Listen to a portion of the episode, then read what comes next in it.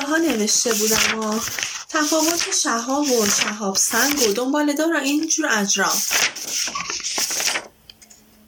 باید اینا رو کامل یاد بگیریم. سر این سیارکی که از کنار زمین گذشت دیدی که چقدر شایع سازی کردن. آها پیداش کردم. پس بیاین قسمت در مورد این بریم. آماده ای؟ سه دو یک بریم. سلام.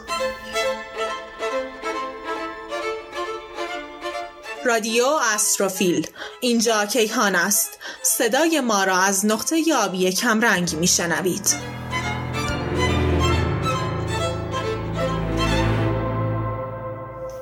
احتمالا توی این روزایی که گذشت همه شما خبر برخورد یک سیارک یا به قول بعضی یا شهاب سنگ به زمین رو شنیدید.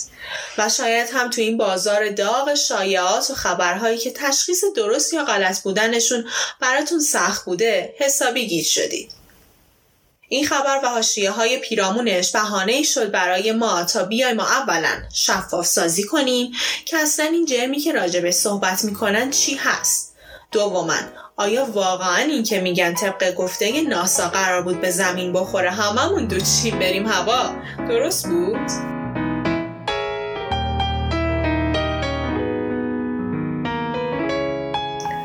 از اونجایی که ما این پادکست رو چند روز بعد از پیشبینی برخورد اون سیارک داریم منتشر می‌کنیم احتمالا تا الان همتون متوجه شدید که برخوردی در کار نبوده. قرار نیست حالا حالاها بلایی سر سیاره دوست داشتنیمون آدمایی توش بیاد این جرم خبرساز فقط از کنار سیارمون با فاصله نزدیکی عبور کرد. حتی تنش به تنه زمینم نخورد. نکته مهم اینه که وقتی ما نجومی ها یا همونطور که تو این پادکست قرار گذاشتیم بگیم ما استروفیل ها نه آقا چند بار گفتم منظورمون این فیل نیست. فیل به معنای عاشق به معنای دوستدار. نه این فیل. خب داشتم می‌گفتم. وقتی ما استروفیل ها از فاصله کم و نزدیک صحبت می کنیم داریم این کلمه رو در مقیاس کیهانی مقایسه می کنیم وگرنه اگه در مقیاس خودمونی و معمولی بخوایم بگیم آره این جرم یه قطری داشته حدود یک ممیز هشت تا چهار کیلومتر و تو نزدیکترین حالت از فاصله 6 ممیز 3 میلیون کیلومتر. یعنی چیزی حدود 16 برابر فاصله زمین تا ماه از کنار ما عبور کرد. و هر عقل سلیمی میگه که این هیچ خطری برامون نمی‌تونست داشته باشه و حالا مورد دوم ماهیت این جرم مثلا چی هست؟ این جرم برخلاف اونچه که اکثرا شنیدید یه شهاب سنگ نیست بلکه یک سیارکه حالا اصلا فرق شهاب و شهاب سنگ و سیارک و اینا چی هست؟ خب ما براتون الان یه دستبندی تمیز از این اجرام ارائه میدیم و خیلی ساده و روون تعریف ها و تفاوت هاشون رو براتون توضیح میدیم. پس لطفا جایی نرید یکم صدا رو بیشتر کنید و با دقت گوش کنید. تا پرونده این اجرام رو ببندیم بذاریم کنار. غالبا سه نوع جرم هستن که خیلی زیاد با همدیگه اشتباه گرفته میشن. دنبال دارها، شهابها و سیارک ها بیاین اول راجع به دنبال دارها صحبت کنیم. توی یه تعریف ساده گفته میشه دنبال دارها یه گلوله برفی کثیف و گلیان. در واقع تشکیل شده از گازهای یخزده مثل دیوکسید کربن، آمونیاک، متان و بخار آب که توشون قطعات سنگ و فلز هم دیده میشه. به خاطر همین بهشون میگیم کثیف و گلی. همیشه دنبالدارهای زیادی تو آسمون بالای سر ما هستن.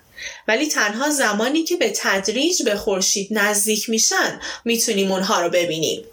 این توده های برفی زمانی که به خورشید نزدیک میشن در اثر حرارت گازهای سطحشون تبخیر میشه. و علاوه بر این توده اصلی که حدودا 10 کیلومتر یا بیشتر قطر داره و بهش میگیم هسته حاله گازی هم به اسم گیسو اطراف دنبالدارها هست که ممکنه دهها برابر زمین اندازه داشته باشه. قسمت سوم دنبال دارها دوم اونهاست. می‌تونه تا میلیون ها کیلومتر امتداد پیدا کنه. هرچه دنبال دارها به خورشید نزدیکتر بشن دومشون درازتره. هرچه از خورشید دورتر باشن این دوم کوتاهتره و در نهایت خیلی زود محو میشه. در مورد منشأ دنبالدارها هم نظریات مختلفی وجود داره که طبق دوتا از مهمترین هاش منشأ دنبالدارها ابر اورت و کمربند کویپر هست ابر اورت ابر عظیم و کروی شکلیه که از فاصله حدود یک سال نوری از خورشید تا مرزهای بیرونی منظومه شمسی امتداد پیدا می‌کنه. و گفته میشه توده های یخ و قباری در اونجا وجود داره که قدمتشون اندازه شکلگیری منظومه شمسیه. کمربند کویپر هم منطقه ای از منظومه شمسی هست که از مدار نپتون شروع میشه و تا فاصله حدود 50 آیو از خورشید ادامه پیدا می‌کنه و گفته میشه حاوی مواد یخیه. دنبالدارها یا دوره‌ای هستن یا غیر دوره‌ای. دنبالدارهای دوره‌ای توی مدار بیزوی دور خورشید که خورشید تو کانون اون بیزی هست میچرخن و به صورت دوره‌ای دیده میشن. دنبالدارهای غیر دوره ممکنه فقط یه بار ببینیمشون یه ستاره دنبالدار معروف که اتفاقا دوره هم هست و اسمش اکثرمون چی گفتم؟ ستاره دنبالدار وای چه اشتباهی. ببخشید ببخشید. لفظ ستاره دنبالدار رو احتمالا خیلی یامون شنیدیم و هنوزم متاسفانه داریم میشنویم. ولی خب حالا ما استروفیل ها باید بدونیم که این کلمه از نظر علمی اصلا درست نیست. طبق تعریفی که الان گفتیم می‌دونیم که نه دنباله دارها ستارن نه ستاره ها دنباله دارن. ستاره های توپ پلازمایی خیلی بزرگ و داغن که در حال قرقل زدنن. خب داشتیم چی می‌گفتیم؟ آن ستاره نه یه دنباله دار خیلی معروف که احتمالا هممون اسمشو شنیدیم. دنباله دار حالی. این دنبالدار هر 76 سال یک بار به نزدیکی خورشید یا همون نقطه حزیز مداری می‌رسه. آخرین باری که حالی دیده شد زمستان سال 1364 و بهار سال 1365 بود. و طبق حرفی که زدیم پیش بینی میشه که سال 1440 یعنی حدودا 40 سال بعد مجددا دیده بشه. خدا کنه که ما استروفیل های خوششانسی باشیم و دیدن حالی رو از دست ندیم.